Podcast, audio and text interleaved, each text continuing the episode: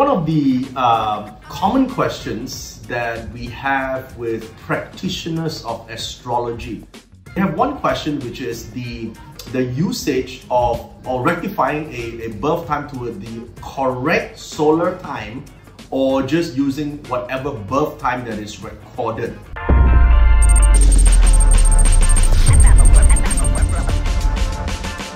Now, for those of you who are not in the aware of this, um, the so-called solar time is the actual uh, timing based on the the longitude, latitude of the position uh, of birth. So one has to go on rectification of the exact position wherever the hospital of birth is and rectify to the actual time um, that person is born. Whereas when I say birth time, it's whatever that's recorded um, based on what the, the doctors know looking at the clock at the time of your birth.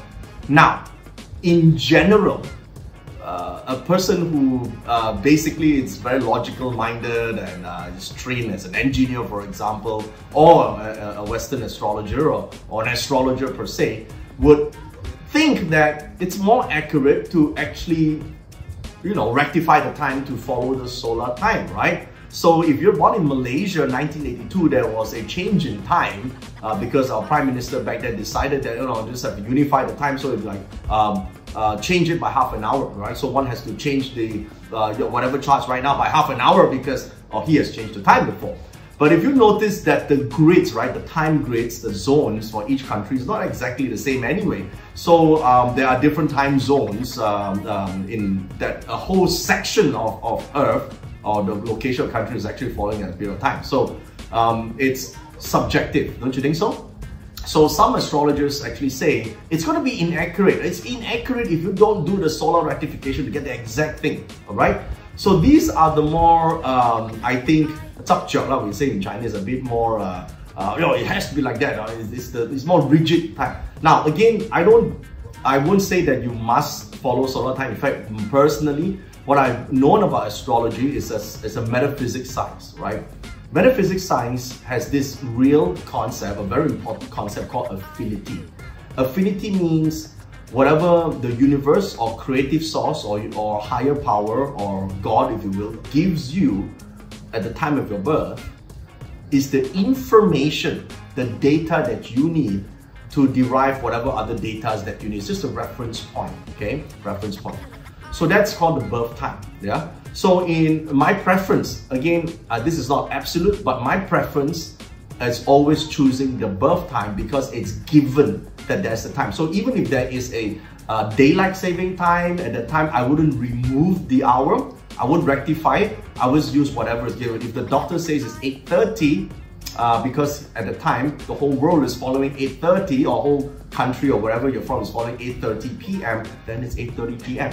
Okay? So here's the thing, like, um, not only number one is following the concept of affinity because the given time and the time, and we have a, a concept that the universe and the, of God or whoever is the higher power won't make a mistake. I mean, if the divine wants you to be born at 7.30, the divine will make you born at 7.30 and not have you minus off that one, one hour just because there's a artificial time and so forth. And second thing is time. You must understand all the practitioners of original parts or astrology at that time, uh, in Chinese astrology at least, I'm not, not too sure about Western astrology, they don't have a clock.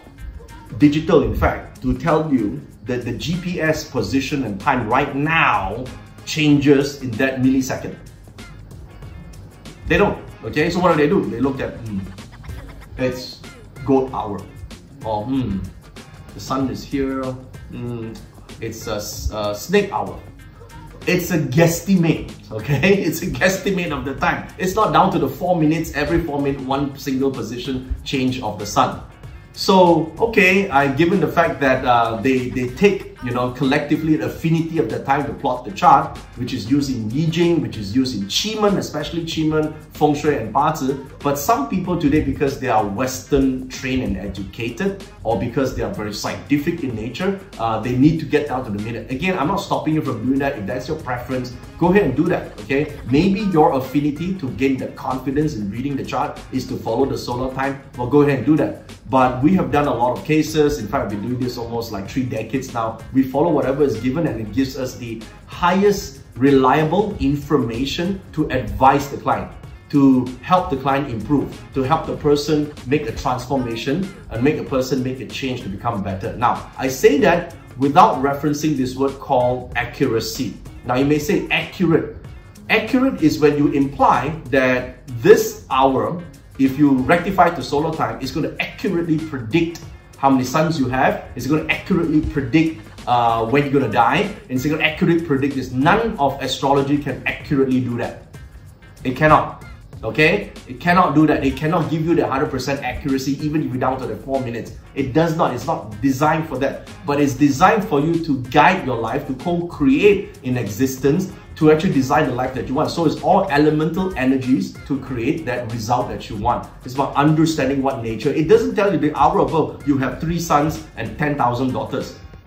No, it doesn't say that. No, the hour doesn't say that. It's because today we, we have contraception, right? That changes the outcome in the first place. And plus, none of the astrology books ever is going to be accurate able to tell you how many sons and kids you have. There's a guideline, there's no such thing as an accurate number. You may say, yeah, but my friend's child is exactly three, three daughters and one son, and it's stated in the chart. You have two or three people out of a million people, right? So it's not about prediction. If you want to carry predictions, uh, use prediction as the denominator for solar time and, and birth time, then none of this will be accurate in the first place. But if you use it as a guide, then it's different. Okay? As a guide, if you have the confidence and connection because you're using solar time or birth time, follow that and guide that person from a soul level, spiritual level, um, a person's uh, being. As long as the person, see, the idea is if, if at the end, you help the person solve their problem, you guide the person to becoming better, and the results are good. That's a win, isn't it? So you gotta understand that's the reason. If your game here is to predict accurately how many children one would have, uh, then I think you're probably going to be on a losing battle uh, or losing purpose in, a, in, in, the long run. Okay, that's not the whole idea of parts in the first place. Okay, so that's the, the difference in solar time and, and uh, birth time. Again, I would choose birth time. And in some cases where you don't even know the time, it doesn't matter. Use year, month, day. Because the idea is to guide the person. Use what you have to guide and, and, and give the person, you know, sort of a, a direction to make the change. Not about trying to predict something, okay? Once you understand the purpose, I think you will have no issues with solar time or birth time. Check inside the description for the link.